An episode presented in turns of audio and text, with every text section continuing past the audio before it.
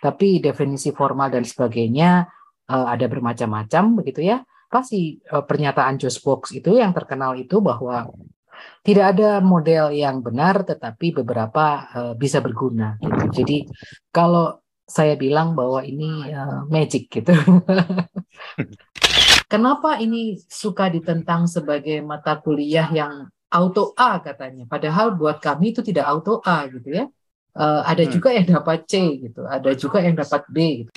Pernah nggak Bu ada mahasiswa baik bimbingan ibu atau bukan yang curhat kalau di kelompok nih so, solo player kerjanya sendirian carry kelompoknya?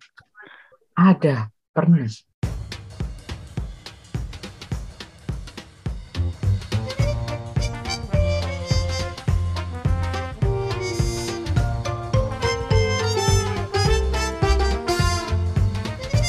Selamat datang di podcast Bebas Linear. Di podcast ini kami membahas matematika dengan bebas namun masih berada di jalan lurus. Masih bersama saya Rizky dan partner saya Lawrence. Nih gimana nih kabarnya nih Lawrence? Ya, menyenangkan kemarin baru main kartu. ya. ya, dan setelah dua minggu absen ya karena saya liburan. saya liburan. Eh, kita kedatangan bintang tamu spesial di hari ini. Ini waktu itu pernah juga nih kita undang ke sini dan ini kita kedatangan dosen pembimbing saya Ibu Nening Nuraini. Halo, selamat mendengarkan. ya ini okay. waktu itu yes. kita pernah wawancara kan pernah diundang juga kan Ibu ya di sini. Udah yeah. lama episode 52 waktu itu sekarang udah 112 oh oke. Okay. udah 50 episode ya, ya. Uh, sukses ini buat uh, Rizky dan Lauren bisa bertahan sampai ratusan uh, episode.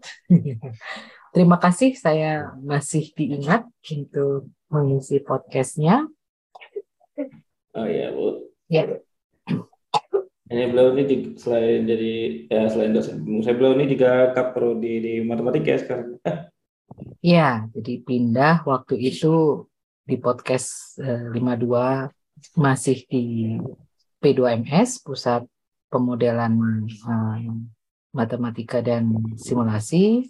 Sekarang pindah jadi kaprodi sarjana matematika ya di S1. Ya.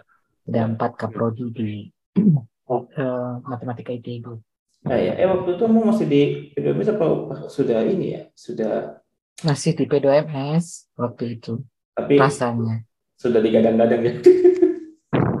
Saya nggak nyangka juga sih kalau itu ya. Jadi itu teh eh, apa namanya karena berat sebenarnya kaprodi dan ekspektasi saya saya nggak akan pegang sarjana matematika karena cukup eh, berat dan sebelum-sebelumnya itu saya tidak pernah terlibat untuk mengurusi jurusan gitu. Jadi sekali mengurusi itu hanya waktu akreditasi S3. Jadi saya pikir kalaupun um, dapat kepercayaan ya bagian yang S3-nya gitu. Ternyata ke bagian sarjana gitu. dan tantangannya cukup uh, banyak gitu ya. Jadi um, mengelola perkuliahan dengan mengurusi mahasiswa yang student body-nya paling besar gitu ya dari tujuh prodi yang ada di uh, matematika, aktuaria dan sains komputasi sebenarnya punya FMIPA tapi kebetulan sekarang dipegang oleh orang matematik gitu prodi Hmm, ya. Apalagi zaman pandemi gitu. Ya, betul. Gak berhenti-berhenti uh, lihat uh, setiap kali buka uh, pesan selalu ada masalah baru. hmm. Oke, jadi ya ya waktu itu beliau cerita tentang pengalaman pengalaman beliau gimana sebelum jadi dosen jadi dosen dan gimana kesan membimbing saya. Sekarang sudah dibimbing ke jalan yang benar ya. Kayaknya sih. ya, tapi ya kali ini kita mau membahas ini aja tentang pemodelan matematika yang di mana Ibu Nuning ini sangat ya sudah berpengalaman banyak lah di pemodelan matematika ini. Dan yeah. di apa di ITB juga ada mata kuliah pemodelan matematika juga itu mata kuliah yang kayaknya mungkin paling berkesan ya kalau misalnya di antara kawan-kawan kita ya. Ya. Paling ada ya, aku, aku mikirnya kayak mungkin paling nyeleneh Gak nyeleneh juga sih, maksudnya berkesan apa ya kayak somehow kayak ini pertama-tamanya bingung gitu kayak ini beneran ini mau dibawa ke mana gitu tuh. Tapi pas akhirnya kok bisa gitu. somehow. ya Oh, aku mikirnya gitu sih. Jadi oke Hmm. ya jadi Ini. mau bahas apa nih tentang pemodelan matematik ini kalau kita mau nanya dulu sebenarnya pemodelan matematika ini apa sih gitu secara garis besarnya? Hmm. Eh, banyak referensi ya yang bisa dibaca terkait ini dan macam-macam begitu. Tapi intinya adalah buat saya pribadi gitu ya, kalau saya boleh mendefinisikan secara bebas gitu ya. Eh, kalau kita berbicara tentang pemodelan matematik, kita harus mulai, eh, saya ikut Pak Edi Suwono, harus mulai dengan satu pertanyaan yang tajam begitu. Jadi kita harus open mind, kita punya problem apa begitu. Kalau problemnya sudah ada, kita pertajam apa yang ingin kita jawab dari problem tersebut begitu ya. Nah, cara menjawabnya ini tentu saja dengan tools mathematics begitu. Jadi garis besarnya kita mau menyelesaikan suatu masalah dengan menggunakan tools mathematics, tapi sebenarnya eh, inginnya bisa generik tapi spesifik ya gimana ya? Generik tapi spesifik. Jadi artinya bahwa eh, pemodelan matematik itu biasanya kalau saya pribadi dikaitkan dengan eh, applied mathematics begitu ya. Jadi bagaimana matematika menjawab permasalahan yang muncul dari berbagai bidang, kurang lebih seperti itu. Tapi definisi formal dan sebagainya eh, ada bermacam-macam begitu ya. Dan banyak juga yang mengatakan bahwa tidak ada apa sih eh, pernyataan Josh Box itu yang terkenal itu bahwa tidak ada model yang benar tetapi beberapa eh, bisa berguna gitu. Jadi eh, kalau saya bilang bahwa ini eh, magic gitu. Jadi eh, kita harus bekerja dalam satu asumsi kalau di pemodelan tidak bisa eh, berlaku untuk setiap itu akan sangat sulit gitu. Jadi eh, ada asumsi, kemudian ada satu himpunan tertentu dalam parameter yang bisa kita mainkan untuk ya apa saja yang masalah yang sedang kita perhatikan gitu. Dan satu hal lagi bahwa kalau kita ingin eh, bekerja dengan pemodelan matematik, kita harus open mind. Artinya bahwa eh, mungkin sudah sering saya katakan eh, queen and also a servant. Nah, mathematical modeling ini servantnya, bukan queennya ya. Kalau yang darah murni itu mungkin queen gitu. Tapi kalau ini servant, artinya kita harus memahami kalau kita akan memodelkan sesuatu, nah kita sesuatu itu harus mau belajar gitu. Apakah itu fenomena fisis, fenomena biologi, fenomena sosial, ekonomi dan sebagainya. Kita kita harus belajar ilmunya itu juga gitu. Tidak bisa hanya dengan eh, matematik saja. Itu sih.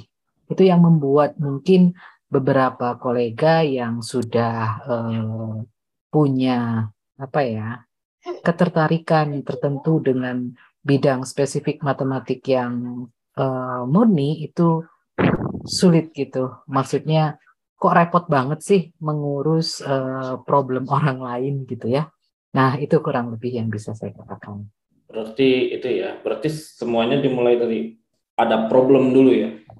Iya, kalau kalau eh, di matematika ITB kurang lebih seperti itu ya di sarjana ya, kuliah pemodelan matematik itu kita mulai dengan problem, jadi bukan textbooks.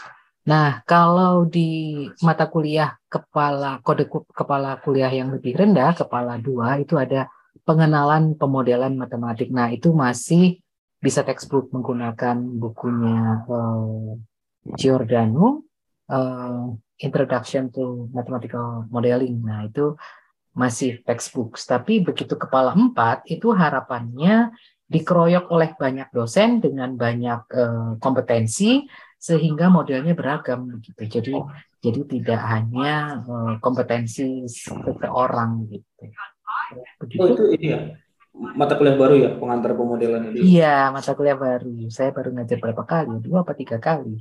Nah, kalau itu textbook. Jadi mulai dengan uh, apa namanya uh, data gitu ya, memodelkan data proporsional, proportionality, kemudian uh, ada banyak teori yang terlibat, kemudian tapi yang masih linear-linear ya, ada yang pakai persamaan diferensial, ada yang pakai uh, katakanlah uh, teori keputusan, terus ada game teori. Jadi ya tapi yang sederhana ya, itu uh, ikut bukunya Giordano aja. Jadi cukup cukup toolsnya cukup menyebar begitu ya, mulai dari pengolahan data sederhana, kemudian penurunan model fisik, kemudian uh, melalui proporsional uh, geometrical proportionality gitu terus uh, persamaan diferensial tentu saja masuk terus ada graph teori yang uh, number itu Kevin Bacon number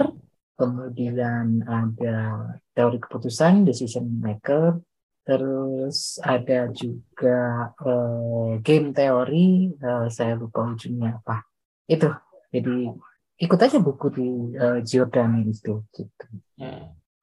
Nah itu oh itu dulunya topik wawasan bukan apa beda lagi? Beda lagi. Kalau hmm. topik wawasan itu kan nggak ada buku. Kalau topik wawasan itu yang mengajar bisa lebih umum ya. Jadi tergantung uh, ikut ke kompetensi dosennya, tapi mahasiswanya diharapkan uh, dengan menggunakan tools kalkulus gitu ya uh, mengembangkan wawasan apa gitu. Kalau kebetulan saya ngajar ya, saya bawa ke ya tahu sendiri kan, uh, udah pernah mengalami gitu sisinya apa gitu. Kalau pengantar pemodelan matematik itu sudah uh, referensinya udah jelas gitu. Jadi kita ikutin buku itu seperti textbook untuk mata kuliah yang lain. Ya, begitu. Berarti kalau misalnya kita dihadapkan pada suatu masalah nih, misal masalah apa itu tahapan supaya kita untuk memodelkan itu apa? Apa kita eh, kan kita udah punya apa masalah dan goal gitu. Kita pengen apa gitu. Itu tahapan kita apa gitu? Habis itu. Untuk modeling ya? Ya. Ya pertama mungkin brainstorming ya. Kalau kecuali kita punya narasumber yang sudah bisa meliding kita bahwa spesifik saya butuh ini gitu. Itu itu lebih mudah gitu. Tapi pada dasarnya kalau kalau di pemodelan sendiri itu kenapa uh, begitu banyak dosen yang terlibat, inginnya kompetensinya kan ikut ke dosennya, sehingga pada saat dosen tersebut mengemukakan problem yang dia pilih, harapannya dia sudah tahu kira-kira langkahnya akan seperti apa gitu. Tapi biasanya kan mahasiswa diminta uh, satu dua minggu pertama untuk explore gitu ya. Jadi biasanya mereka eksplor terlalu kompleks terus bingung sendiri ini sebenarnya apa begitu tapi itu bagian dari uh, pembelajaran kemudian diskusi tim karena ini sebenarnya kuliah yang juga menginginkan uh, mengasah soft skill gitu ya jadi uh, komunikasi antar anggota kemudian organisasi kemudian pembagian uh, tugas dan seterusnya itu itu mulus enggak gitu ya jadi di sana uh, brainstorming dulu. Nah, ketika uh, bertemu dengan dosen pembimbing pemodelan, harapannya kalau dalam dua minggu masih ke sana kemari, dosennya sudah harus bisa mengarahkan sebenarnya spesifiknya akan seperti apa, gitu ya. Ketika sudah jelas uh, pertanyaan yang akan dijawab seperti apa, maka uh, kembali di uh, ke fenomena gitu. Jadi kira-kira uh, asumsi yang harus dibuat agar masalah realnya yang biasanya kompleks itu jadi bisa disederhanakan. Karena itu adalah kuncinya gitu itu kuncinya. Biasanya uh, harusnya dosennya sudah tahu ini kira-kira saya arahkan ke tools yang mana gitu. Apakah menggunakan kalau saya sih cenderung persamaan diferensial biasa misalkan atau ada yang pakai persamaan diferensial parsial gitu atau ada yang pakai teori graf atau ada yang mau pakai model statistik atau uh, macam-macam lah uh, kontrol optimum dan seterusnya. Nah itu kan uh, liftnya dari asumsi gitu ya, dari permasalahan yang cukup kompleks, uh, penentuan asumsi, kemudian variabel, parameter, hubungan antar mereka, apakah modelnya mau pakai adopsi, jadi modelnya sudah ada di adopsi begitu saja, atau mengembangkan dari model yang sudah ada, atau bahkan benar-benar sebuah persamaan sederhana gitu. Nah, ini kan uh, perlu diskusi yang panjang gitu ya. Misalkan kita bekerja sama dengan dosen fisika gitu ya. Nah, uh, ada eksperimennya, kemudian uh, based on eksperimen diperoleh data, ternyata dari dari sisi uh, empirik itu bisa diperoleh hubungan antar uh, variabel yang diamati, kemudian bisakah itu dikaitkan dengan formulasi yang sudah uh, established seperti uh, hukum Newton atau apa gitu ya. Nah itu kan uh, diskusi panjang gitu ya. Jadi itu proses modelingnya gitu. Jadi tergantung kita ada di mana begitu. Itu mungkin ya. Ya kurang lebih ya seperti itu berarti menentukan model matematikanya lalu di eksperimenkan dan dicari nih parameternya yang cocok seperti apa gitu. Ya, jadi antara uh, kita sudah punya data atau observasi data langsung. Jadi ini kalau di uh, eksperimental design gitu kan nggak mudah ya, tapi iya, kebetulan ya, kita pernah melakukan gitu. Jadi itu dari sisi fisiknya uh, waktu itu uh, topiknya adalah granular. Jadi ya dibantu oleh dosen fisika itu menggerakkan uh, benda gitu ya. Jadi granularnya itu ada beras, ada kacang hijau, misalkan ada styrofoam gitu diletakkan di atas speaker, melihat uh, dia bergerak seperti apa gitu ya. Jadi uh, membuat bentuk-bentuk geometri tertentu gitu memenuhi hipotesis kita enggak gitu. Jadi jadi ada proses itu dan itu menurut saya uh, suatu pengalaman yang uh, bagus gitu ya, tapi itu sulit untuk dilakukan karena eksperimen langsung gitu ya. Kemudian dengan kimia juga pernah yang waktu itu menentukan uh, suhu optimal kematangan telur begitu ya, mencoba di laboratorium kimia dengan menggunakan beberapa proses pemanasan begitu ya. Nah, yang optimal itu ada di mana gitu ya, eksperimen. Padahal kalau di matematik sendiri itu pakai uh, semacam inverse problem gitu ya menurunkan dengan menggunakan sama diferensial parsial waktu itu. Karena cukup seru sebenarnya topiknya dan tidak mudah juga menurunkan persamaannya tapi uh, kebetulan kelompoknya cukup kuat jadi bisa gitu ya. Oh, ini sudah angkatan berapa ya itu ya? Saya sendiri lupa. Jadi itu macam-macam gitu. Uh, uh, topiknya gitu tergantung uh, dapat topik yang mana gitu tergantung Jadi, problemnya berarti ya. Ah, tergantung ada streamline kayak misalnya harus apa dari untuk masalah ini ngambil data terus cocokin parameternya bisa jadi masa untuk masalah yang lain justru kita eksperimen dulu gitu baru tentuin mau Iya. Iya. Iya, betul. Nah, ya. Jadi tidak tunggal begitu ya. Jadi tergantung itu tadi gitu permasalahan dan kompetensi pembimbing sebenarnya. Oke. Ini mata kuliah pemodelan ini adanya sejak kapan, Ibu? Wah, kalau persisnya saya nggak tahu ya di kurikulum berapa. Tapi waktu saya kuliah S1, mm-hmm. itu saya sudah dapat pemodelan matematik sih. Hanya waktu itu hanya Pak Kuncoro yang mengajar sendiri gitu ya. Cuman sistemnya beliau waktu itu sama kurang lebih. Jadi karena beliau sendiri mengajar, jadi beberapa pertemuan awal itu kuliah umum. Setelah itu, kita dibebaskan untuk propose problem waktu itu bahkan.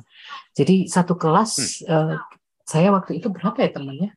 Empat atau lima orang dan kita seangkatan itu ada 80-an kalau nggak salah. Jadi cukup banyak gitu. Jadi setiap kuliah itu kita maju ke depan untuk diskusi dengan uh, Pak Kuncoro gitu. Jadi Pak Kuncoro sendiri menghandle uh, berapa itu? Berarti ya belasan puluhan topik gitu ya. Dan kita yang propose gitu. Dan saya ingat waktu itu waktu saya S1 itu topiknya dari teknik kimia gitu. Semacam uh, uh, apa ya optimisasi menggunakan uh, integral lah gitu ya. Terus pakai uh, simuling gitu waktu itu. Nah jadi uh, artinya pada saat itu mahasiswa yang mencari problem gitu.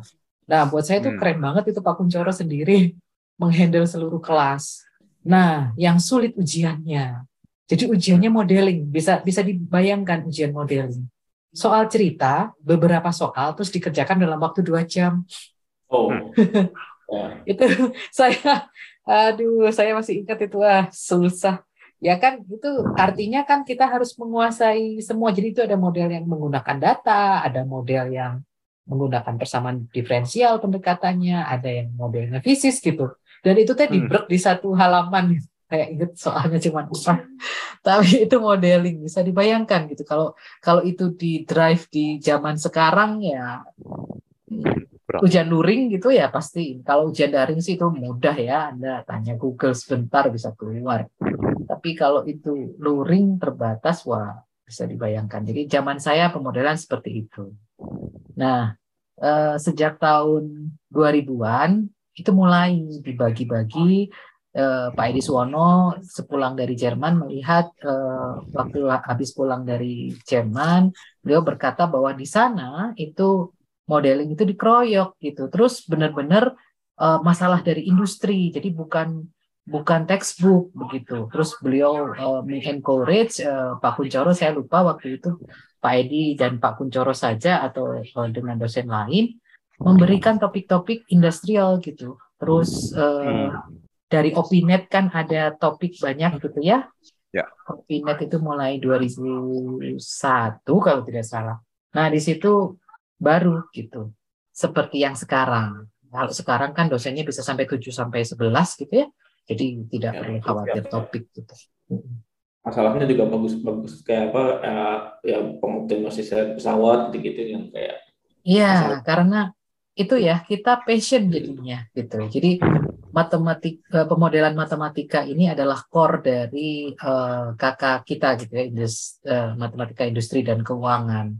Jadi semuanya itu seneng gitu uh, memikirkan kira-kira topik apa yang bisa kita tawarkan ke mahasiswa gitu. Jadi bagus-bagus uh, topiknya gitu. Jadi apa ya? Ya sama-sama seneng gitu mahasiswa seneng, dosen-dosennya juga ngajarnya seneng gitu. Jadi uh, kuliah yang menyenangkan mungkin ya. Kayaknya ada biasanya ada beberapa topik jadi rebutan tuh yang misalnya yang ada link ke perusahaan di mana-mana itu itu rebutan terus. Ya, ya dulu Bu Rizke dengan topik uh, Telkom, terus apa Nutri Food, terus ya Garuda gitu ya. Hmm. Ya, jadi tergantung um, ketersediaan topik di semester tersebut. Hmm. Ya. Nah, terus uh, tujuan paling utamanya dari pemodelan matematika ini apa? Sebenarnya kalau dari saya sendiri ini sebenarnya kuliah yang mungkin soft skill ya. Karena begitu hmm. Anda ketemu equationnya, itu sebenarnya tidak terlalu khawatir anak matematik akan bisa menyelesaikan itu gitu. Karena harapannya dengan tools-tools yang dipelajari di sebelumnya itu bisalah gitu. Jadi kalau sudah kelihatan bentuk equationnya apa pun itu kurang lebih bisa disimplifikasi untuk diselesaikan gitu ya. Nah, oh. tapi di sini kan bukan kerja pribadi gitu ya. Perlu proses hmm. brainstorming, perlu uh, pembagian tugas, kemudian komunikasi, kerjasama. Nah, itu akan terlihat gitu uh, dari oh. proses pembimbingan, kemudian dari presentasi gitu apakah kelompoknya kompak atau tidak gitu ya apakah ini spirit kelompok atau orang tertentu itu kadang bisa terbaca walaupun tentu saja tidak sering tapi harusnya pembimbingnya bisa membaca begitu ya jadi hmm. jadi tujuan utamanya adalah memberikan uh, pengalaman dengan uh, masalah nyata gitu jadi uh, sebenarnya nanti dalam kesiapan menjadi sarjana matematik tidak semua akan jadi dosen tentu saja ya. Kalau jadi dosen ya ketemunya eh, sama gitu dengan yang dipelajari persis. Tapi ketika lulus kemudian eh, memilih karir kan bisa jadi sangat ekstrim gitu ya. Nah ya. biasanya kan anak matematik di challenge-nya itu orang berasumsi bahwa kalau ada anak matematik selalu bisa ketemu rumus untuk masalah apa saja padahal tidak gitu. Nah, hmm. pemodelan matematik ini adalah salah satu uh, tempat untuk untuk untuk itu gitu ya untuk mengasah seperti hal-hal itu. Hmm. Nah terus mungkin ini kan para pendengar ada yang belum tahu khususnya yang bukan dari ITB. Nah proses belajar di mata kuliah pemodelan ini kayak gimana kira-kira kasarnya? Nah kurang lebih menurut saya uh, 70-80 persen studi mandiri ya karena hmm. pada dasarnya kan bertemu dengan Jadi kuliah umum diberikan kalau sekarang ada kuliah tamu yang bisa dari stakeholder atau dari uh, lulusan matematika yang bekerja di bidang terapan gitu ya. Jadi bisa memberikan uh, situasi apa sih kontribusi pentingnya modeling dalam pekerjaan dia misalkan gitu ya. Tapi hmm. kalau dari sisi perkuliahan, manajemen perkuliahan sendiri itu adalah uh, lebih kepada uh, bagaimana mahasiswa itu punya karakter mandiri untuk menyelesaikan problem begitu. Jadi kan uh, bimbingan dilakukan bisa satu atau dua kali seminggu dengan dosen pembimbing begitu ya berdiskusi. Hmm. Tapi uh, fenomena yang uh, saya hadapi selama ini adalah kadang diskusinya kalau mau menghadap pembimbing gitu. Jadi wah kita belum siap nih, kemudian brainstorming kelompoknya terus datang ke pembimbingnya uh, ya ngobrol saja gitu.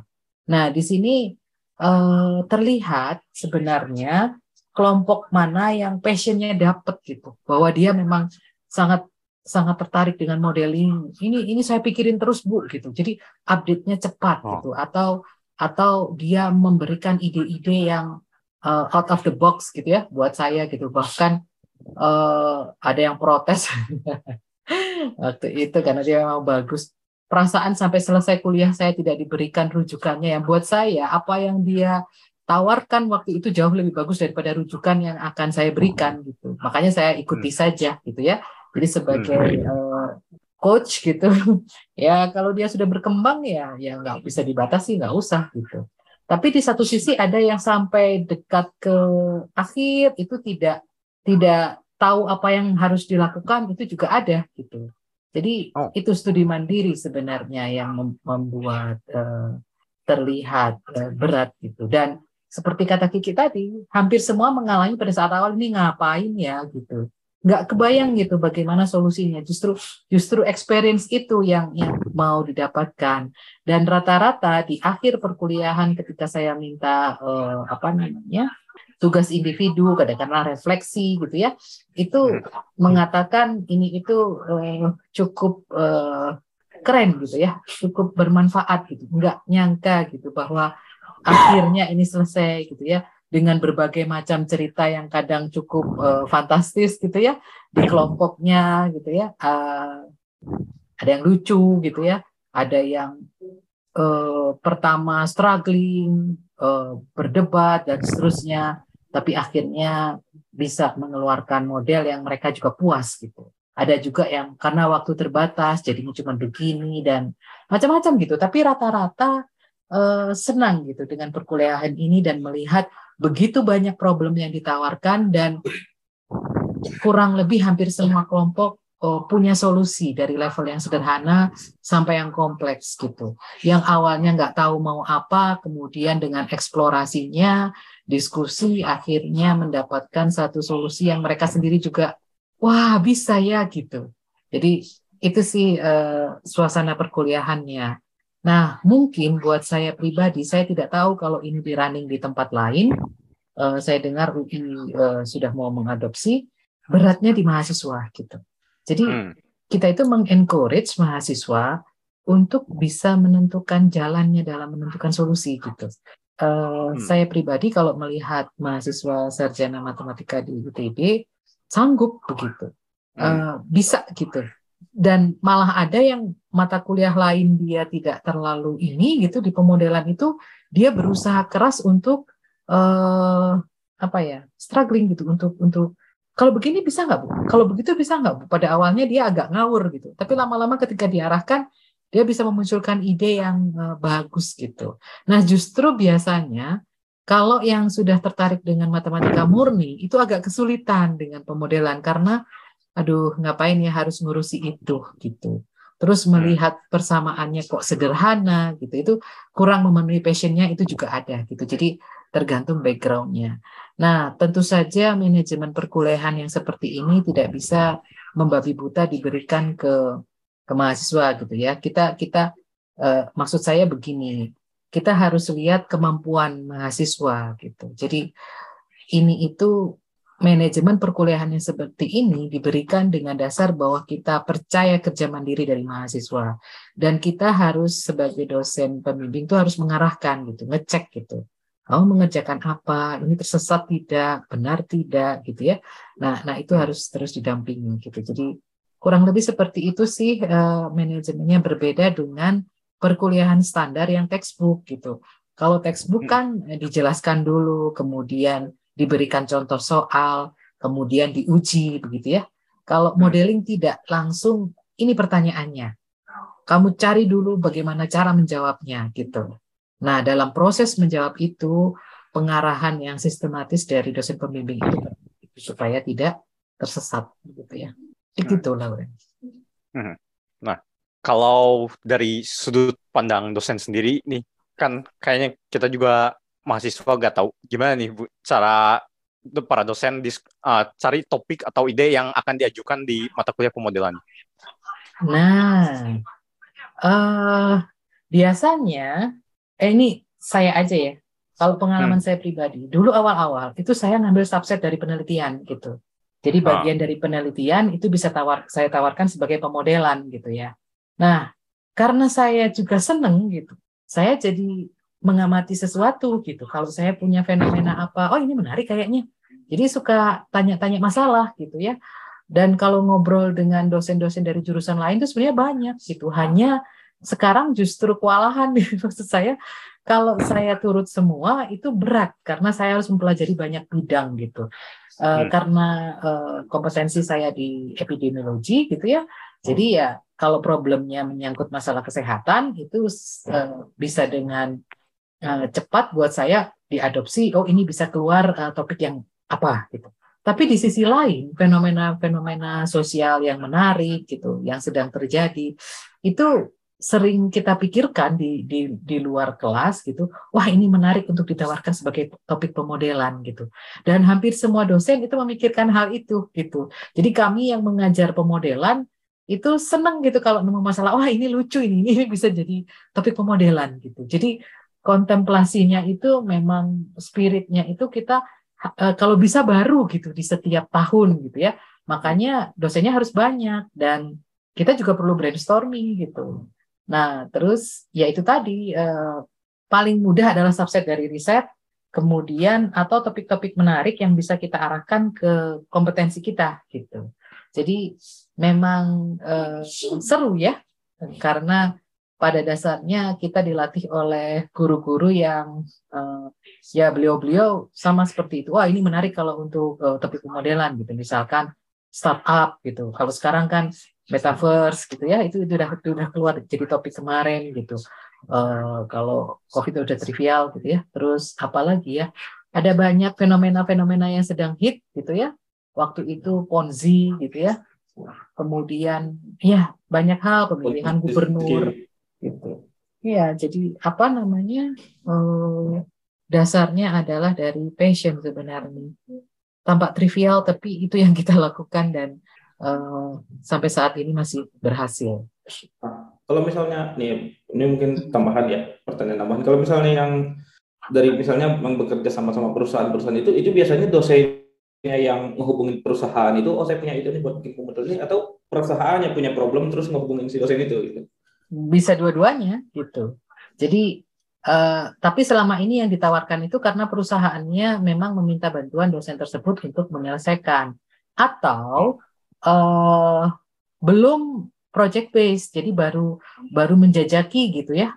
Uh, oh saya jadi ingat sebenarnya ada beberapa perusahaan yang yang uh, kita tuh uh, bisa nggak kalau program-program semacam magang tapi uh, problem gitu ya dari dari ini kan uh, kita membicarakan sekarang yang lagi hit uh, MBKM itu ya uh, hmm. Merdeka Belajar Kampus Merdeka itu kan mengutamakan oh. uh, praktisi yang datang ke kampus gitu ya.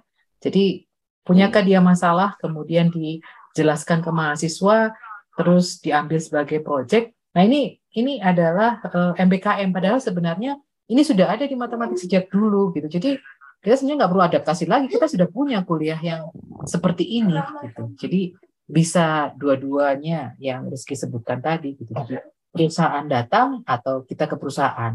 Tapi ini mudah dikatakan, tapi sulit untuk di, di, di, di, uh, dilaksanakan ya, karena masalah di perusahaan pada umumnya itu sudah sangat kompleks gitu. Orang perusahaan yang datang itu adalah orang yang sudah tahu bidang itu gitu. Hmm. Jadi kita yang adaptasinya itu biasanya perlu ekstra gitu ya. Jadi dia punya masalah yang menurut dia perlu dibantu, padahal dia orang yang sudah lama di situ, bisa dibayangkan kompetensi dia gitu ya. Terus kita datang mau coba membantu ya kita harus mengerti dulu yang mulai dari dasar gitu. Nah ini perlu kesabaran dan ketabahan untuk bisa memahami masalah gitu. Jadi tidak trivial. Padahal untuk modeling kan ini kepala tiga gitu ya. Jadi harus disesuaikan. Itu tantangannya. Hmm. Oke. Okay. Ya. Oke. Okay, nah terus kan uh, pemodelan ini ujiannya beda sama ujian mata kuliah lain kan. Biasanya hmm. nanya tentang model kita, terus pendapat kita tentang teman setim dan lain-lain. Iya, betul. Nah, terus tiba-tiba di akhir muncul indeks. Nah, ini rubrik penilaiannya gimana nih? Sebenarnya pada dasarnya pemodelan itu 70 70 sampai 75 persen, ya lupa ya, itu ada di dosen pembimbing. Jadi oh. proses pembimbingan, kemudian uh, pertanyaan yang terkait dengan modeling itu uh, dinilai oleh dosen pembimbing. Kemudian oh. uh, sisanya itu dari presentasi, kemudian ada uh, ada soal yang umum, yang general di, di ujian tersebut, kemudian ya. ada tugas mandiri gitu. Jadi ya, ya. jadi uh, sisanya seperti itu. Nah, kenapa ini suka ditentang sebagai mata kuliah yang auto A katanya? Padahal buat kami itu tidak auto A gitu ya Uh, ada hmm. juga yang dapat C gitu, ada juga yang dapat B gitu. Walaupun satu kelas mungkin hanya satu dua, sisanya A. Kenapa? Karena secara umum kita merasa puas dengan kerja kelompoknya gitu. Hmm. Dan kita mikirnya ini empat SKS dari total SKS gitu.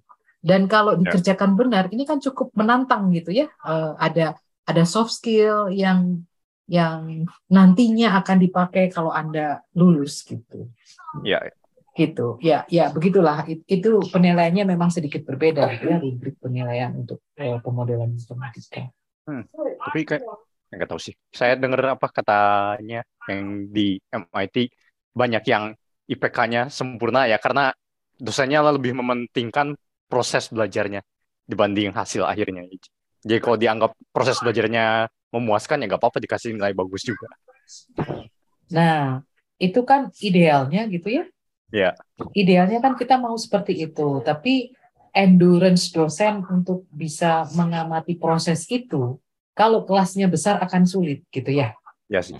Tapi kalau modeling kan enggak gitu. Paling banter ya kayak saya koordinator bisa sampai lima kelompok misalkan. Tapi saya per orang itu kelihatan gitu. Tahu gitu. Ya. Ketika kita diskusi kelompok gitu ya. Jadi menurut saya so far sih oke okay, gitu. Ya. Karena Soalnya memang banyak interaksinya di luar yeah, kelas juga ya, jadi tahu personal. Betul, betul, betul. Terlihat apakah dia aware atau tidak, muncul tidak, males tidak, itu kan udah langsung kelihatan gitu ya. Yeah. Jadi uh, itu proses itu ada dalam penilaian, jadi wajar gitu. Nah, pernah nggak Bu ada mahasiswa baik bimbingan ibu atau bukan yang curhat kalau di kelompok nih solo, solo player kerjanya sendirian carry kelompoknya? Ada, pernah uh, berapa kali ya. Tapi saya ingat sekali.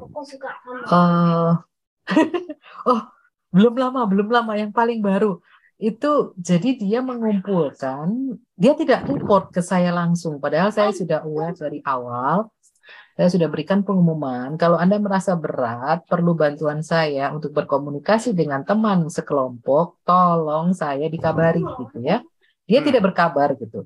Ini ini saya menyiarkan kondisi ini itu karena saya sebenarnya eh, ketawa habis-habisan baca baca tugas mandiri yang dia tulis gitu. Dia cukup cukup panjang bercerita gitu.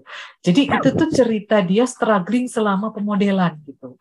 Dimulai dengan dia terlambat memilih kelompok, kemudian teman yang paling dekatnya hilang, kemudian dia dikelompokkan dengan kakak tingkat yang uh, ya dia baru temui gitu. Terus kemudian ada teman yang nggak ngomong sama sekali. Kemudian ada proses bimbingan yang semula lancar terus terkendala. Sampai akhirnya di akhir itu dia sendiri yang mengerjakan. Menurut saya dia cukup cukup lucu gitu me mengungkapkan emosi. Jadi ketangkep banget emosi dia gitu di di di dalam uh, ceritanya gitu ya. Dan kelompok hmm. itu nilainya tidak sama gitu. Uh, bukan oh. kelompok saya sih tapi terlihat gitu. Cuman saya uh, setelah membaca curhatan dia di situ tuh saya benar-benar wah anak ini jago nulis gitu. Jadi jadi uh, seru gitu. Dan dia juga merasa ini adalah kuliah yang membentuk diri saya. Ya itu gitu, bagaimana dia berinteraksi, tantangannya gitu ya. Terus dia memberikan uh, suasana bagaimana pas bimbingan, dia sudah kerja terus dikritisi, dihabiskan, terus ternyata tidak dikerjakan, membuat uh, uh, dokumen yang bisa diedit bareng, terus tidak ada yang bantu ngedit gitu ya, uh, terus ada hmm. pergerakan, oh, dengan pergerakan itu dia jadi bersemangat, dia sempat mau melepaskan kuliah ini juga gitu saking keselnya hmm. gitu ya. Tapi kemudian dia me, me, apa, me, mensugesti diri sendiri bahwa ini harus selesai, ini kuliah wajib dan seterusnya. Seru-seru. ada yang seperti itu gitu ya. Kalau yang dahulu itu ada yang khusus datang ke saya mengeluh bahwa di kelompoknya hanya dia yang bekerja. Jadi bu, hmm. apa yang harus saya lakukan? Gitu. Terus saya komunikasikan ke pembimbing, Terus pembimbingnya yang membuat uh, semacam apa ya? Itu tadi dari kan ada proses ya. Jadi pembimbingnya ya. ngasih um, uh, encourage tertentu sehingga akhirnya ketika saya tanya, uh, oke okay, bu, tidak ada masalah lagi. Itu sih. Jadi ada. Hmm. Berarti kalau gitu satu kelompok bisa beda-beda dong nilainya. Bisa, bisa, bisa. Oh. Jadi di setiap tahun rasanya ada yang satu kelompok beda nilainya, Oh. Ya bisa antara A, B dan A. Kalau ini ekstrim, jadi ada yang karena nggak muncul itu ya dia hanya muncul sekali ya dapat E, terus ada yang B, ada yang C, ada yang A gitu. Satu kelompok gitu. Jadi kelihatan banget pas proses ya. Apalagi kalau ada oh, curhatan seperti itu kan tinggal konfirmasi aja ke pembimbingnya gitu. Jadi pembimbingnya juga membenarkan. Hmm. Jadi ya itu seru. Ya. Menarik. Oke. Lalu kan ya kemarin ya zaman Covid ya 2020 gitu. Itu di tengah-tengah kuliah kan di tengah-tengah kuliah pemodelan juga. Maksudnya pas tengah-tengah semester gitu. Nah, itu sejak Covid ini apa ada ada perubahan apa nih di pelaksanaan kuliah pemodelan yang terus selain tentunya ya pasti apa presentasi jadi luring eh jadi apa sih jadi daring gitu ya atau diskusi jadi daring. Ini ada perubahan apa nih selain itu? Ya, jadi perubahan terbesar itu di angkatan 2017 ya, karena kita sempat awal perkuliahan kita masih berkumpul di kelas, kemudian pertengahan itu COVID gitu. Jadi uh, eh, ITB ditutup. Nah ini keba uh, waktu itu kelompok uh, angkatan 2017 ini sempat uh, kehilangan motivasi karena ya. nggak yeah. bisa uh, langsung gitu ya diskusi.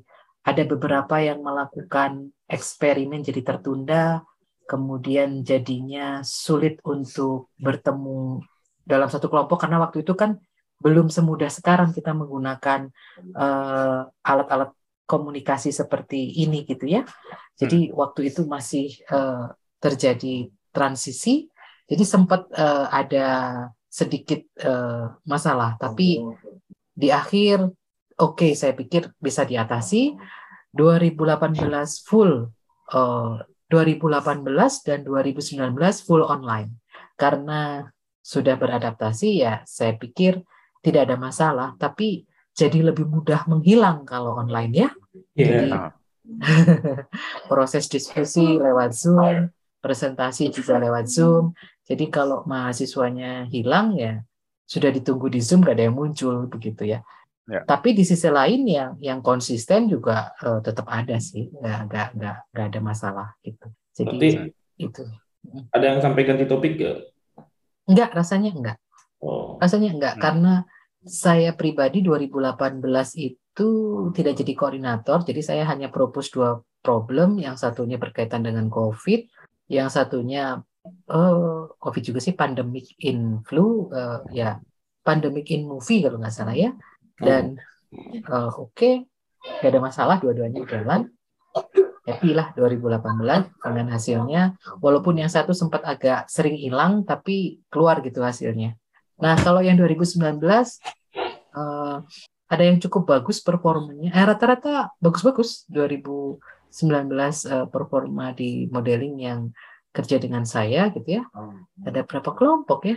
Hmm, lupa, 4 atau 5 karena saya kembali jadi koordinator. Jadi uh, semuanya bisa berjalan dengan baik karena ada rajin-rajin kelompoknya 19 hmm. dan kalau lewat zoom kan bisa sampai malam gitu ya jadi kalau seharian itu pada sibuk itu ingatnya malam kita ketemu malam gitu. dan hmm. Jalan jadi lebih mudah apa lebih sulit nih buat untuk dari dosen dan dari mahasiswa buat saya sih lebih mudah ya ternyata online saya bisa tetap di rumah bimbingan ya Iya, gitu. Ngatur waktunya. Nah, makanya sekarang tuh jadi sebenarnya transisi dari uh, daring ke luring ini lebih menantang gitu ya. Karena kalau daring kan kadang kita bisa multitasking gitu ya. Iya, iya. Dari sisi mahasiswa juga mungkin lebih berat ya. Saya tidak bisa membayangkan memberi kuliah luring ke anak sekarang.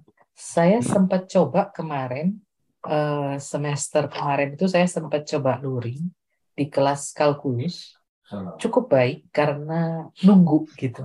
Kita udah hampir setahun gitu ya dengan TPB kelasnya. Jadi pengen ketemu, Bu, mau Bu ke kampus gitu. Walaupun tidak semua dari 62, 50 masuk kelas, 12 tetap di Zoom. Cuman vibe-nya beda gitu ya. Mereka saya bilang jangan pegang handphone atau nurut dan mereka nyatet gitu. Dua jam itu kita happy gitu. Tapi itu hanya sekali pertemuan. Saya tidak tidak tahu apakah sekuat apa mereka berpisah dengan gadget. Kalau kuliah diadakan puluring semua kesempatan ini puluring gitu. Jadi itu tantangannya mungkin ya mungkin hmm. dulu aja sulit gitu apalagi sekarang gitu ya. itu sih oke nah lalu ini kita masuk ke topiknya nih yang topik di kuliah pemodelan ini yang paling menarik apa nih? Soalnya biasanya dari kalau topik-topik yang seru-seru di dari ibu semua. Enggak, sekarang semuanya sudah pada pinter-pinter cari topik ya. Jadi uh, menarik-menarik. Saya pribadi apa ya?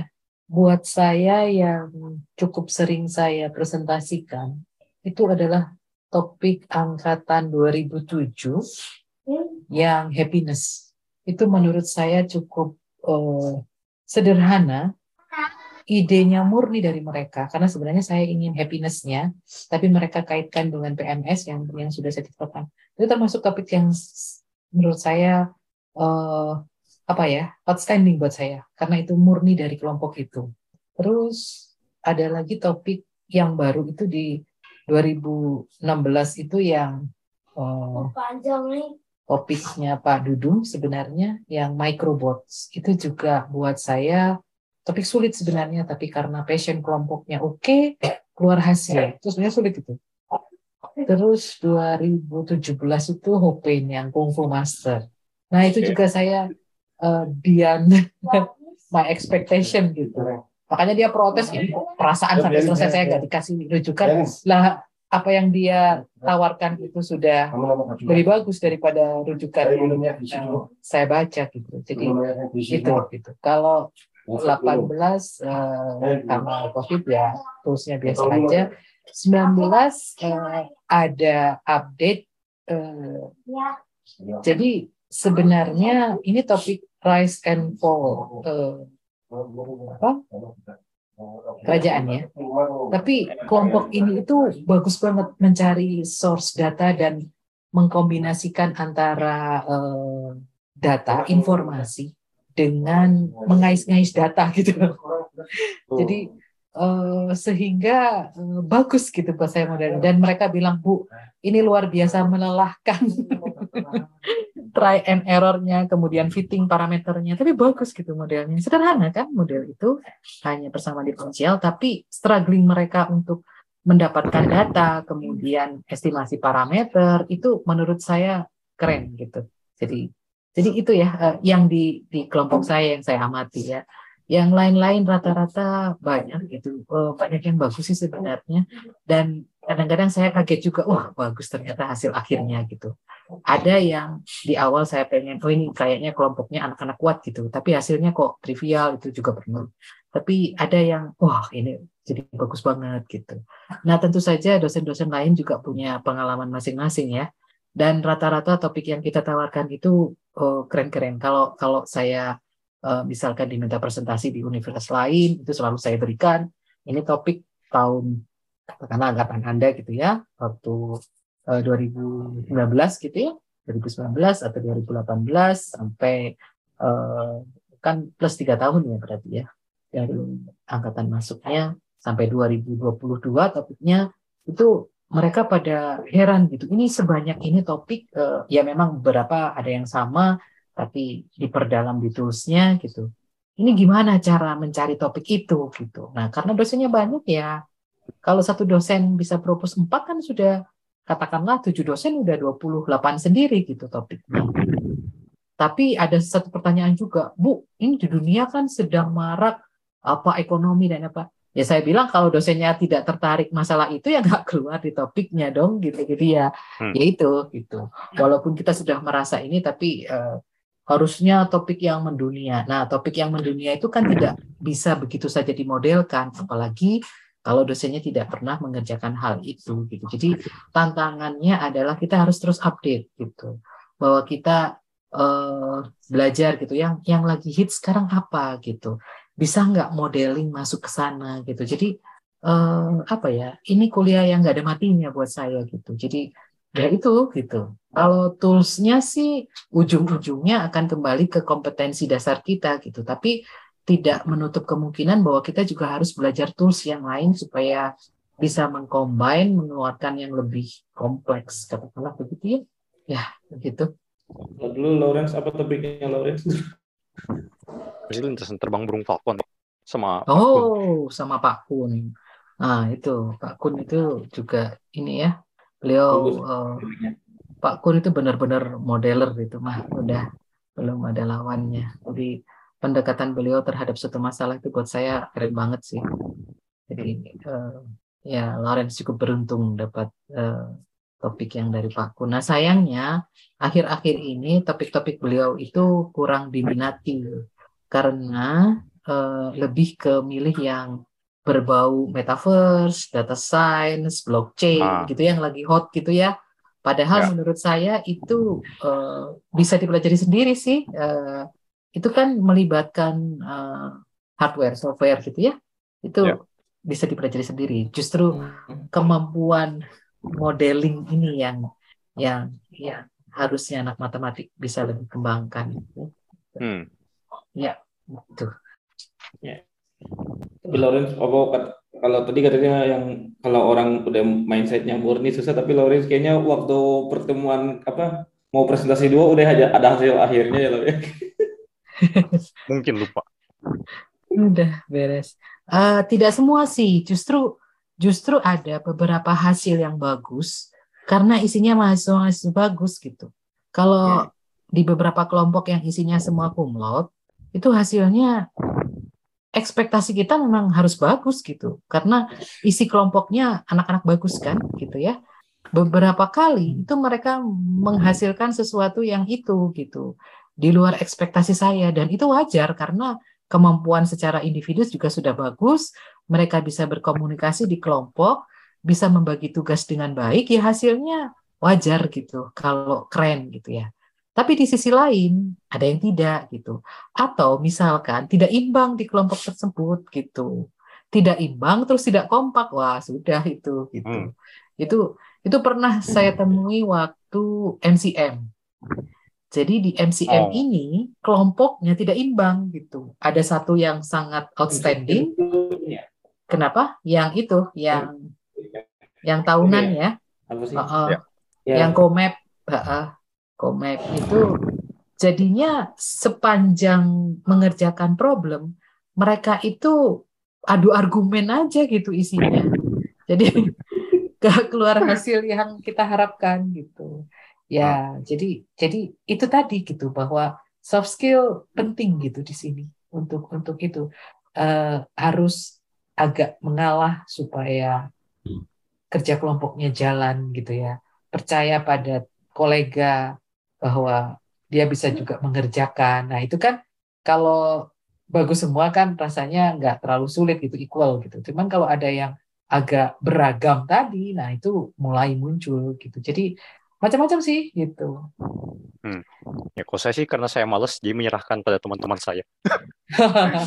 Kerjain yang saya tidak males, yang saya males silahkan. Oke, jadi ya ya itu gimana cara mengkomunikasikan di kelompok ya. Jadi yeah. setiap uh, orang berkontribusi, saya pikir nggak akan ada masalah gitu. Yang yang masalah itu kalau hanya satu aja yang mengerjakan, nah itu pasti kalau dia nggak terima ya pasti uh, speak up gitu. Jadi ya ya itulah situasinya. Oke. Okay. Lalu dari topik-topik itu ada nggak yang sampai topik jadi tugas akhir atau bahkan dilanjut sampai S2 gitu atau S3 bahkan yang ibu tahu mungkin? Iya, kalau untuk tugas akhir banyak ya. Dari topik-topik itu ke tugas akhir banyak. Kalau yang sampai topik S2 oh, rasanya harus di uh, agak dirombak ya. Kalau kalau kalau S1-nya dari kita ya. Tapi kalau S2 yang S1-nya bukan kita, kadang-kadang memang mengembangkan dari hasil uh, penelitian subset dari. Jadi kan kadang-kadang problem pemodelan itu subset dari penelitian. Otomatis hasilnya kan hmm. bisa dikembangkan gitu ya untuk TA, untuk tesis gitu. Kalau sampai disertasi, aduh, kalau saya sih belum ya ngambil topik itu. Ya, atau ada ya diinspirasi itu terus jadi topik yang lebih besar nah, mungkin bisa aja. Ya gitu. Oke.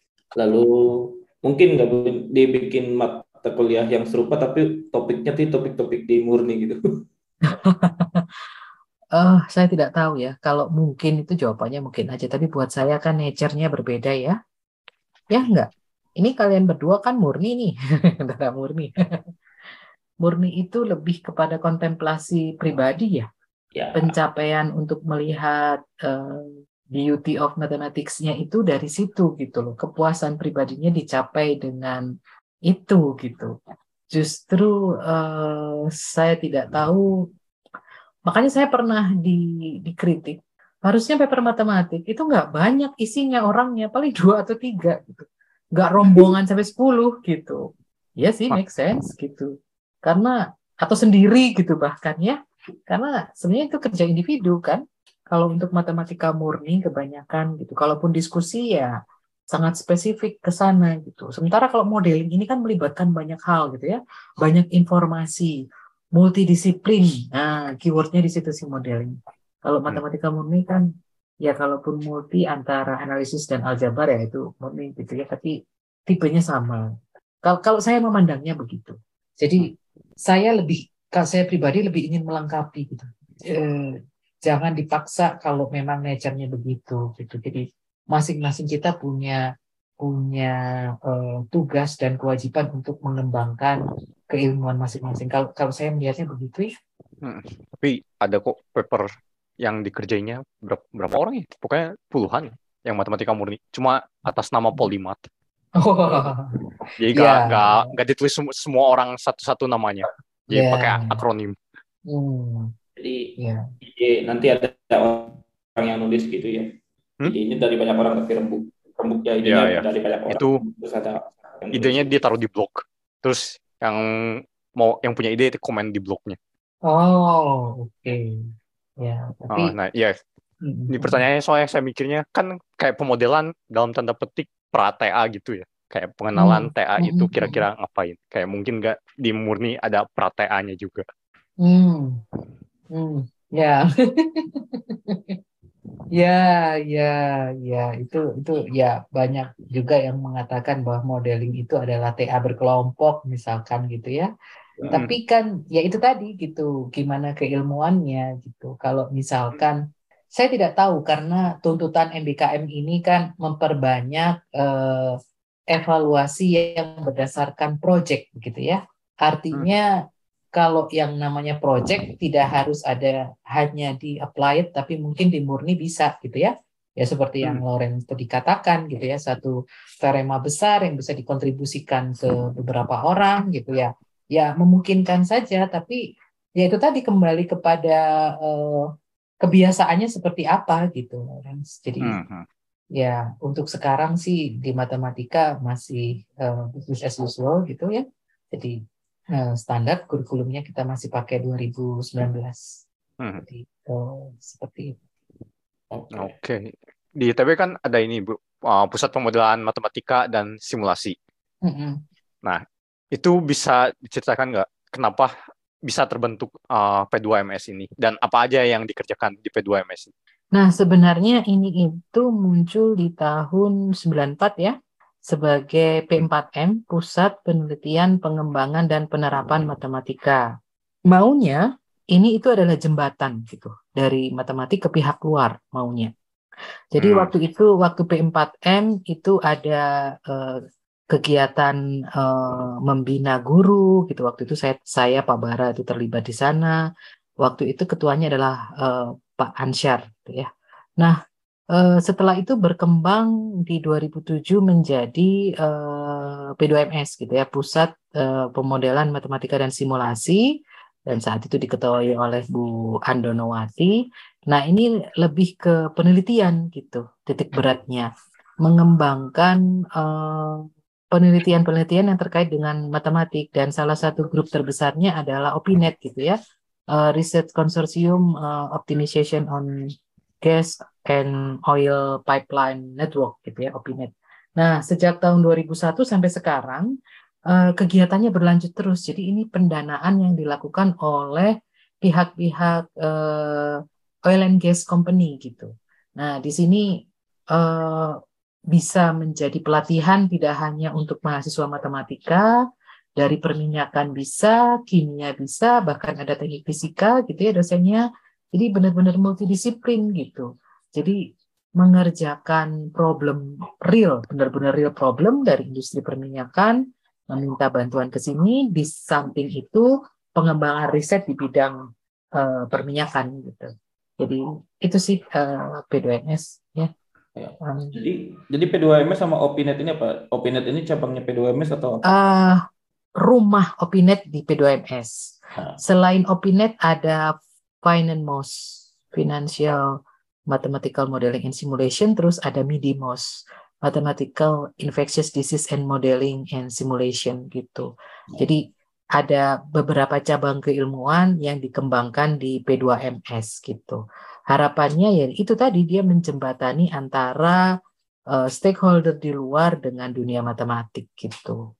Harapannya, tapi ya hmm, buat saya yang yang bisa sustain eh, dengan baik itu Opinet sih sudah dari 2001 ke sekarang 2022 dua- 21 tahun gitu. Bukan bukan usia yang main-main gitu ya untuk tetap bertahan gitu ya.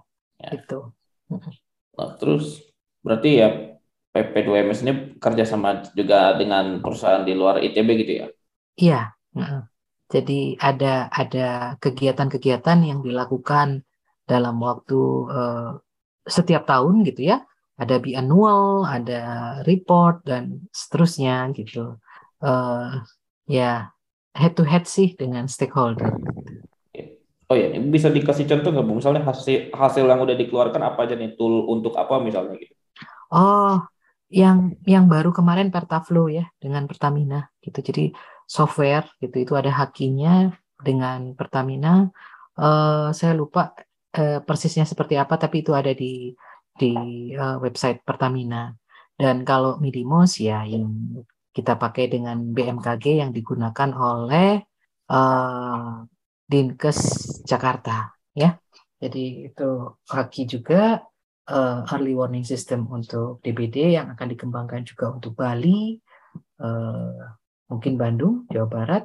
Sekarang mereka juga minta ke ISPA gitu. Jadi uh, sesuatu yang bisa memberikan manfaat ke komunitas gitu dan pasti kita perlu menggandeng uh, tempat lain gitu. uh, entah itu perusahaan entah itu mitra sesama uh, kalau PMKG kan kantor pemerintah juga gitu ya ya begitu gitu yeah.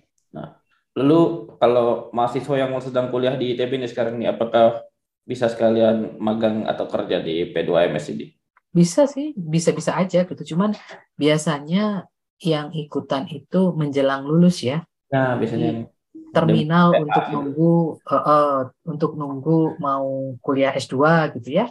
Jadi hmm. lulusan-lulusan P2MS ini, Opinet ini terutama uh, sudah sebagai batu loncatan gitu untuk untuk mendapatkan beasiswa pendidikan lanjut gitu.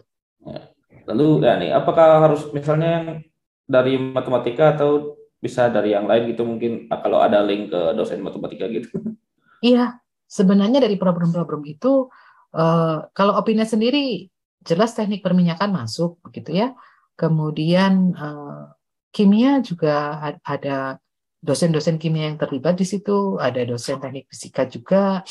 Hmm, saya tidak terlibat langsung, jadi mungkin uh, tidak ini semuanya, tapi ya itu tadi gitu bahwa itu teh bisa ke banyak bidang begitu hanya memang tidak di announce secara terbuka ya jadi karena tempatnya terbatas begitu ya, ya.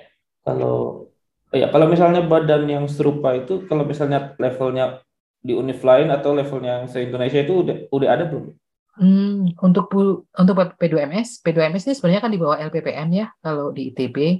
Nah, eh, pusat-pusat aduh saya lupa berapa jumlah pusat yang ada di ITB cukup banyak sebenarnya ya tidak ada tidak hanya pusat pemodelan matematika dan simulasi tapi banyak pusat-pusat yang lain gitu ya, ya ada.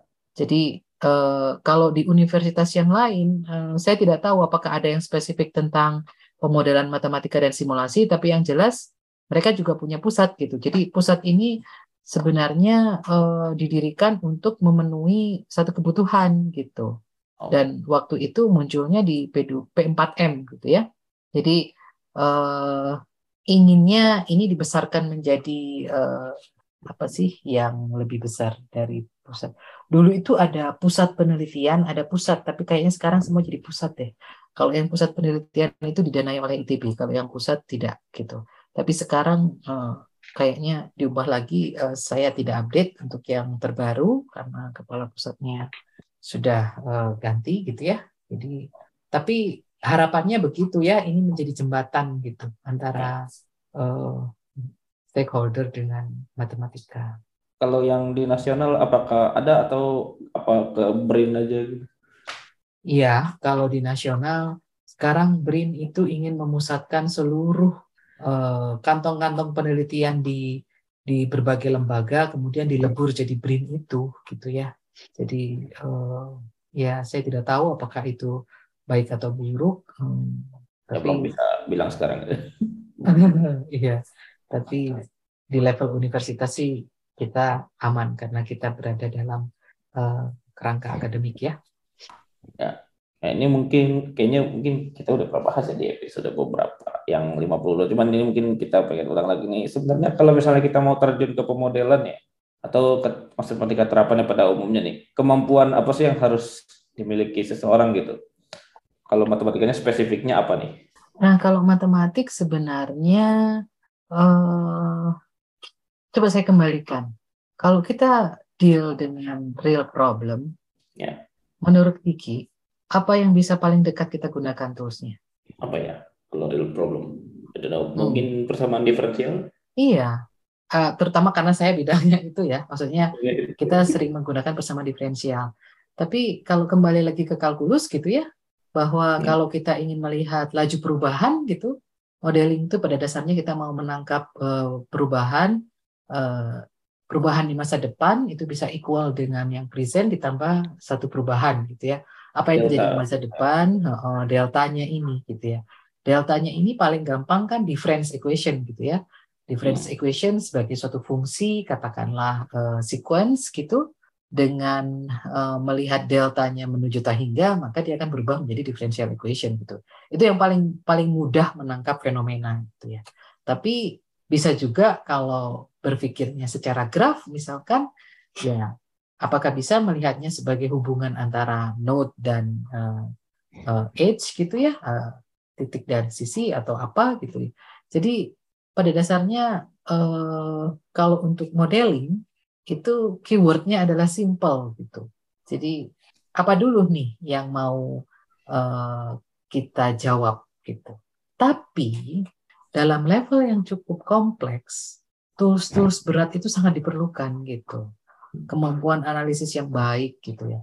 Bagaimana ALE itu sebenarnya dasar dari modeling juga gitu ya. Nah, tools-tools di ALE itu dipakai banyak gitu di ya, mana-mana. Ini juga ada kan ALE-nya. Uh, uh, ya, terus kalau kalkulus ya bisa sampai level yang tinggi kalau kita mau ke ke modeling yang lebih kompleks gitu ya Ki ya. Kan udah ngerasain. Ya. jadi jadi itu gitu. Kalau uh, modeling yang level kuliah pemodelan tentu saja tools-tools sebelumnya itu sudah cukup.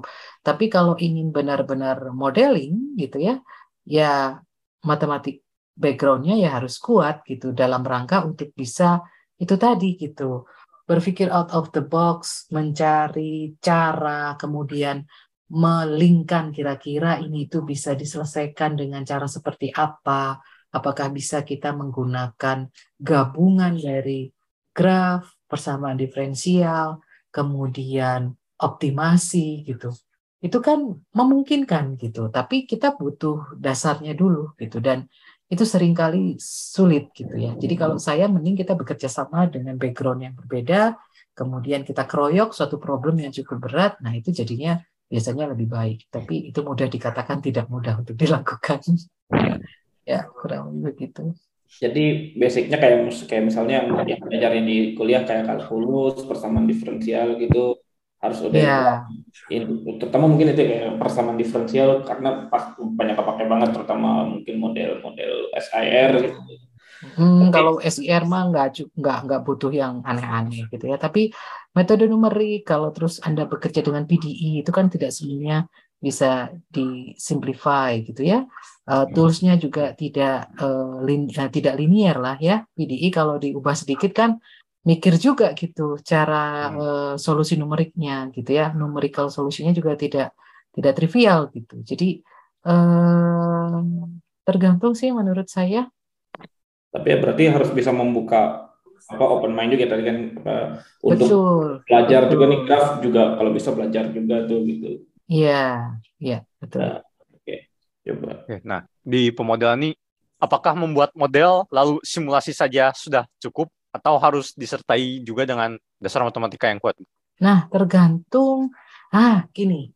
Ya, jadi kalau tujuan kita menjawab problem dan itu akan disajikan ke stakeholder. Hasil simulasi cukup dengan satu credible interval atau confidence interval atau apa itulah namanya, kita bisa menjelaskan insight dengan baik itu cukup. Tapi kalau kita mau uh, meningkatkan pencapaian dengan cara uh, misalkan masuk ke jurnal yang cukup baik gitu ya, tentu hmm. saja uh, diperlukan backup uh, matematik yang kuat gitu. Jadi jadi begini ceritanya kalau kita propose suatu tools yang baru, hmm. secara matematik dia punya originalitas. Nah ini akan bisa masuk ke jurnal yang baik gitu. Tapi kadang-kadang kita pakai tools yang sama.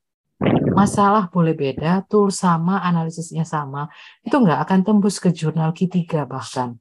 Ini terlalu trivial karena sudah hmm. established tool yang digunakan gitu. Jadi jadi itu ya kepentingannya itu.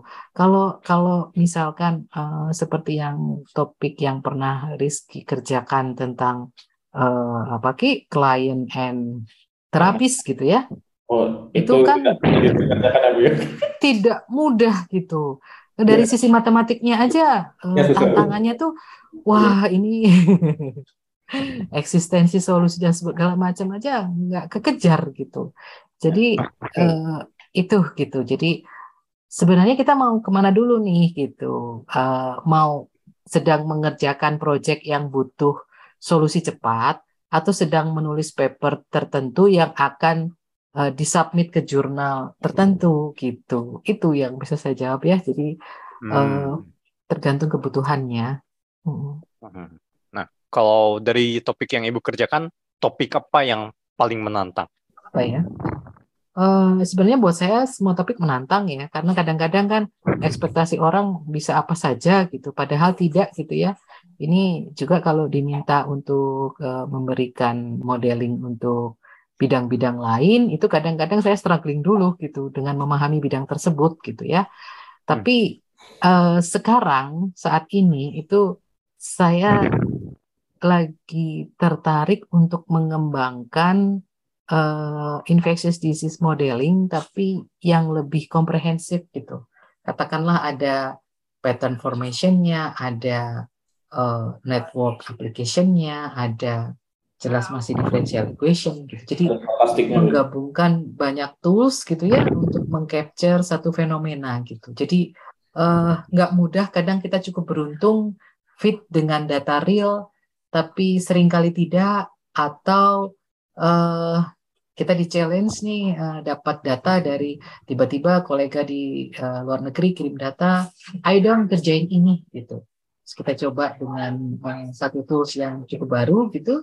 Terus mereka sangat happy gitu. Wah ini nah uh, world class uh, uh, apa ya result gitu. Jadi mereka sangat uh, sangat appreciate gitu dengan apa yang kita lakukan dan itu menurut saya uh, seneng gitu. Jadi apa yang kita lakukan teh dihargai uh, oleh kolega gitu di luar gitu. Padahal menurut saya sih kalau kita kerjakan di sini mang uh, ya orang bisa ah gitu aja gitu. Tapi ini itu dihargai dengan baik gitu ya.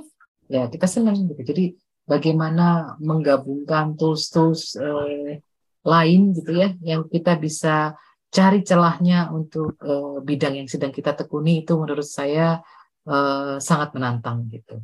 Ya hmm. khawatirnya kan bidang bidang kamu bukan itu gitu biasanya gitu. Padahal untuk modeling itu kita tidak punya sekat itu gitu. Kita harus open terhadap semua bidang untuk melihat eh, peluang-peluang uh, menjawab masalah tadi gitu. Hmm.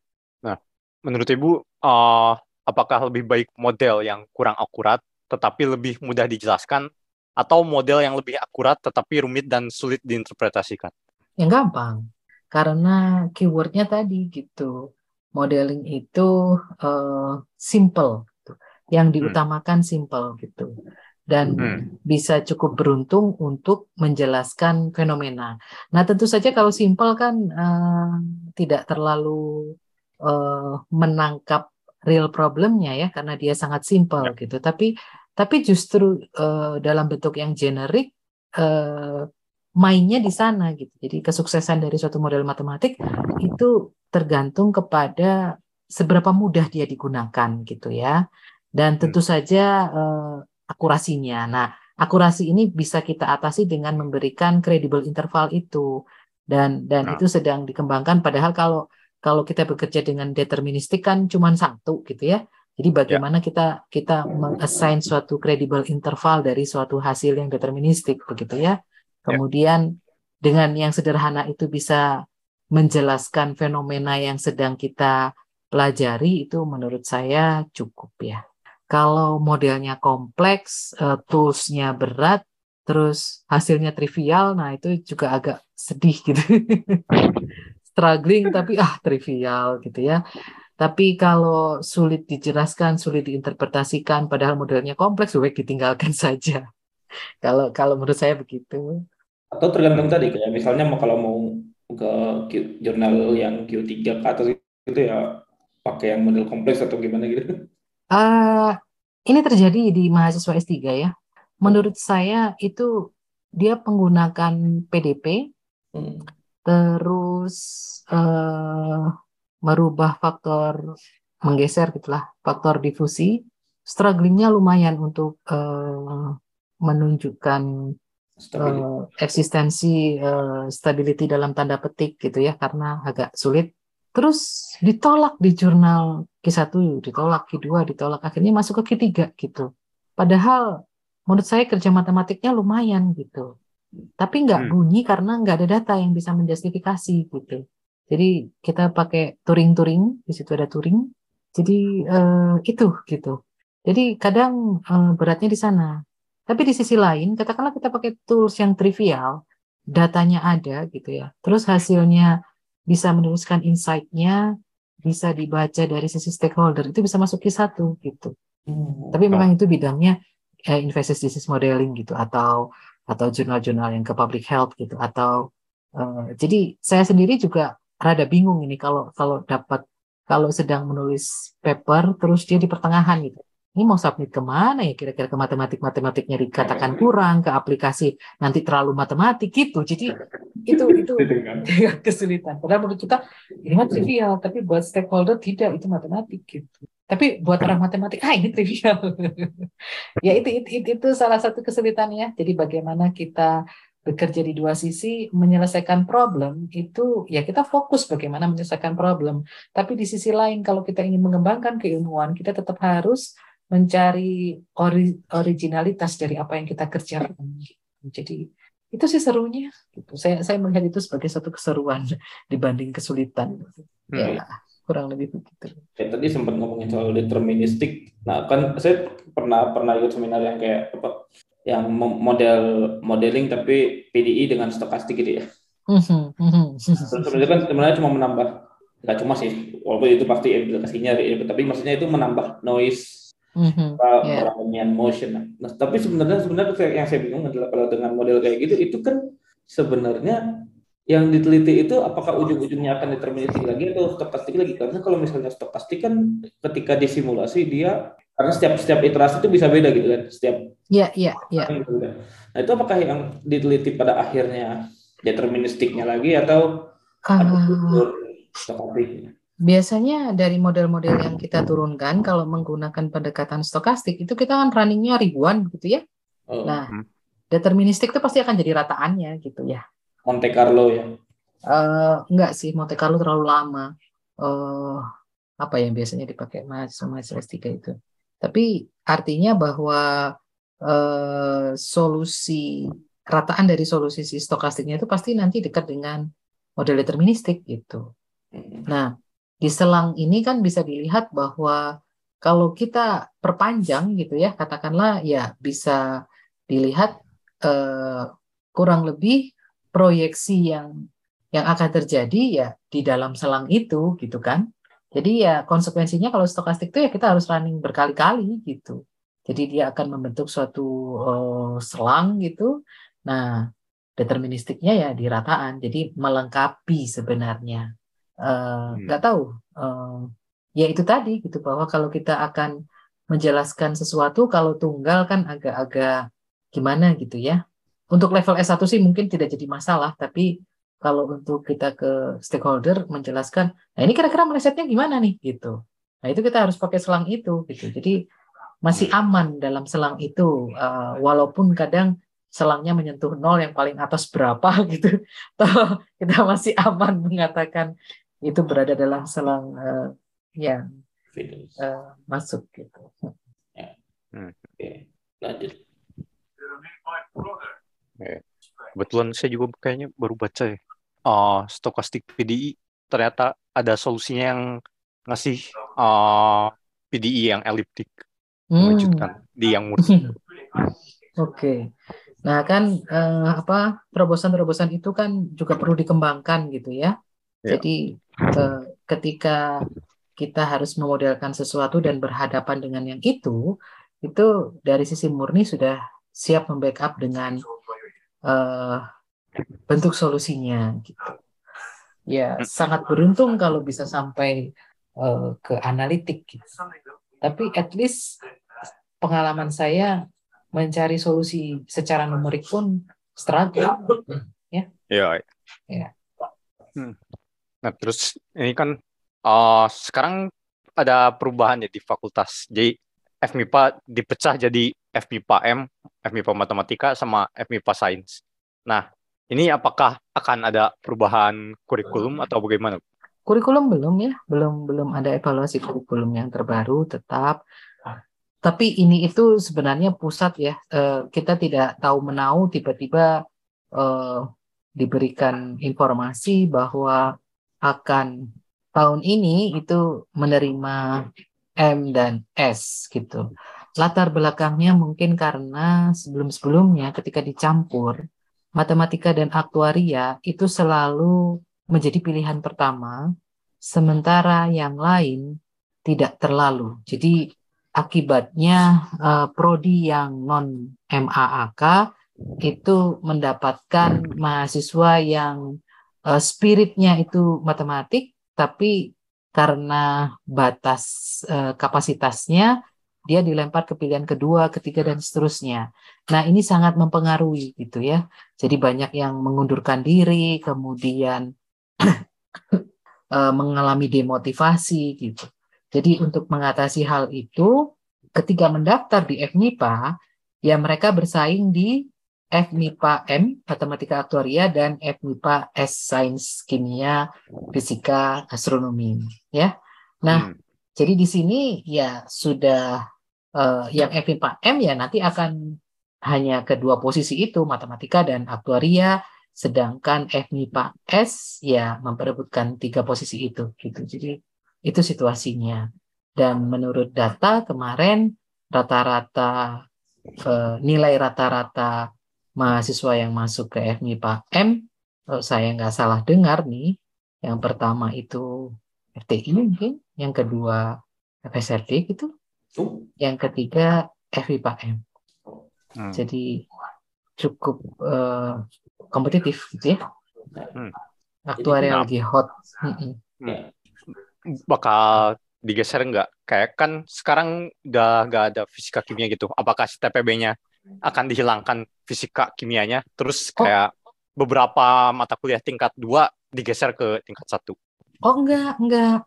Itu oh, enggak. enggak ngaruh sih. Hanya oh. jalan masuknya saja gitu. Jadi yang yang sudah siap bersaing ke matematika aktuaria kan akan berebut di tempat itu gitu ya. Hmm. Nah, yang akan masuk fisika, kimia, astronomi ya berebut di tempat itu gitu. Tapi untuk kuliahnya oh. tetap FMIPA bareng di dibarengkan seperti biasa. Oh. Gitu. Jadi kurang lebih yang lain-lainnya sama masih. Jadi ini mulai mulai tahun ini ya berarti ya mulai. Mulai tahun ini, ya. Jadi oh berarti pas kemarin SBMPTN ya, SBMPTN, SNMPTN Betul. itu mereka Betul. udah milih uh, apa ya. M dan FMIPA ya. -ha. Iya, jadi fakultasnya sudah tertentu. Jadi seluruh calon mahasiswa yang berniat masuk matematika aktuaria yang bersaingnya di FPM. Ya. Jadi ini, seluruh, ini, ini info baru berarti ini. Sedangkan yang di kimia fisika itu SPPS. Jadi ya ini buat buat mas, calon mahasiswa baru ini untuk tahun depan berarti ya. Kalau misalnya apa mau milih FMIPA sekarang udah gak, gak harus gontok-gontokan lagi tuh FMIPA matematika fisika, kimia, astronomi. Tapi berarti nggak bisa pindah gitu ya? Yang dari nggak bisa. Oh, uh, bukan gini. Kalau pindah kan sebenarnya kalau di ITB tingkat dua mau pindah boleh-boleh aja. Cuman kan jadi rugi setahun gitu ya. Ya hmm. bisa transfer seperti itu. Tapi kan biasanya kalau begitu masuk FMIPA, dia punya harapan untuk masuk matematika aktuaria gitu ya. Nah. Hmm. Kalau sekarang enggak, kalau dia enggak di FIPA M ya nggak bisa gitu. Bisa. Hmm. Iya, gitu. kita belum tahu sih karena baru running tahun ini ya. Ya, ini menghindari mahasiswa yang mengundurkan diri karena tidak masuk matematik atau aktuaria sebenarnya. Hmm. Ya, mereka belum tahu saja tingkat dua belajar apa. tapi maksudnya, tapi maksudnya mungkin karena itu jadi bisa misalnya ya fisika kimianya dikasih dikurangin gitu. Jadi kayak hmm. kalau di UGM tuh ini aja ini aja apa pas semester satu aja tingkat fisika kimianya ya. Ya. Oh gitu. Jadi hmm. terus semester dua udah mulai dikasih matkul-matkul matematika gitu. Jadi mungkin Oh, rasanya enggak kita mah tetap TPB mah satu paket 36 SKS belum berubah walaupun desakan-desakan uh, ya terkait MBKM dan humaniora juga diperlukan tapi menurut saya basic science tetap yang sudah kita jalani ini sudah cukup baik gitu ya. Karena bagaimanapun juga uh, basic science itu kita perlukan gitu. Kimia dan fisika harusnya anak matematik juga perlu mengalami experience itu gitu. Jadi uh, struggling dengan lab. Rasanya perlulah gitu. Ya. Itu mungkin ada saran mungkin Bu buat yang semester depan akan mengambil pemodelan kayak gimana cara milih teman sekelompok terus nanti kalau bimbingan harus gimana gitu cara bekerjanya? Hmm, kalau buat saya teman sekelompok itu biasanya adalah uh, lingkaran, lingkaran pertemanan gitu ya. Masalahnya adalah di jumlah biasanya. Kalau segengnya itu isinya tujuh, enak tiga dan empat gitu ya. Kalau segengnya itu isinya lima, disuruhnya empat, ya repot membuang satu. Gitu biasanya itu sih masalahnya gitu ya. Jadi karena itu adalah masalah komunikasi dari beberapa kelompok. Uh, pengalaman kelompok-kelompok gagal karena itu dia telat ketika ya itu tadi misalkan dia lima berlima gitu dia telat. Temannya empat sudah berkelompok tinggal dia gitu. Nah dia masuk ke pertemanan jalur pertemanan yang lain tuh biasanya komunikasinya uh, kurang smooth gitu. Jadi uh, kenapa kita tidak membagi mahasiswa berdasarkan nim? Takutnya itu gitu karena uh, modeling ini harus enak gitu tektokannya gitu ya diskusinya gitu. Kalau temen yang satu frekuensi kan mungkin lebih cepat gitu komunikasinya. Jadi itu jadi yang pertama pilihlah teman yang tepat gitu. Jumlah kelompok antara empat atau lima. Sekarang kalau makin banyak mahasiswanya empat terlalu sedikit ya lima gitu. Nah yang kedua yaitu tadi gitu. Uh, siapa pun yang akan jadi dosen pembimbing saya pikir uh, menarik ya topik-topik yang ada gitu. Biasanya kan rebutan topik satu dua tiga gitu mengumpul di beberapa topik gitu banyak yang memilih hmm. itu gitu. Justru topik-topik menarik dari Pak Kun ini Pak Kun tahun depan adalah tahun terakhir beliau untuk modeling karena beliau akan purna bakti di tahun depan. Mudah-mudahan bisa di-extend untuk perkuliahan. Nah, itu pilihlah yang menantang dari sisi modeling gitu. Jadi supaya Anda mendapatkan pengalaman yang lebih banyak gitu. Karena hmm, lulusan matematika yang baru-baru ini itu lakunya di data science di startup gitu ya. ya. Otomatis mereka akan bekerja dengan uh, itu bidang yang lagi hot dan uh, diminati, kemudian perusahaan juga mengutamakan lulusan matematik gitu ya Eh, dan aktuaria tentunya kalau aktuaria malah sudah di John gitu. Nah, eh, adaptasinya tidak masalah gitu sebenarnya. Main di software gitu ya. Terus eh, bisa dengan cepat lah dikuasai gitu. Tapi keilmuan-keilmuan untuk menghadapi real problemnya itu yang menurut saya lebih penting gitu. Jadi eh, itu saja sih pesannya. Uh, untuk menyiapkan kuliah itu Anda harus open mind. Jangan wah kalau topiknya saya bukan itu mah saya nggak semangat. Nah itu nggak pas. Itu hmm. saja paling yang bisa saya uh, sarankan. Jadi Kiki ada tambahan?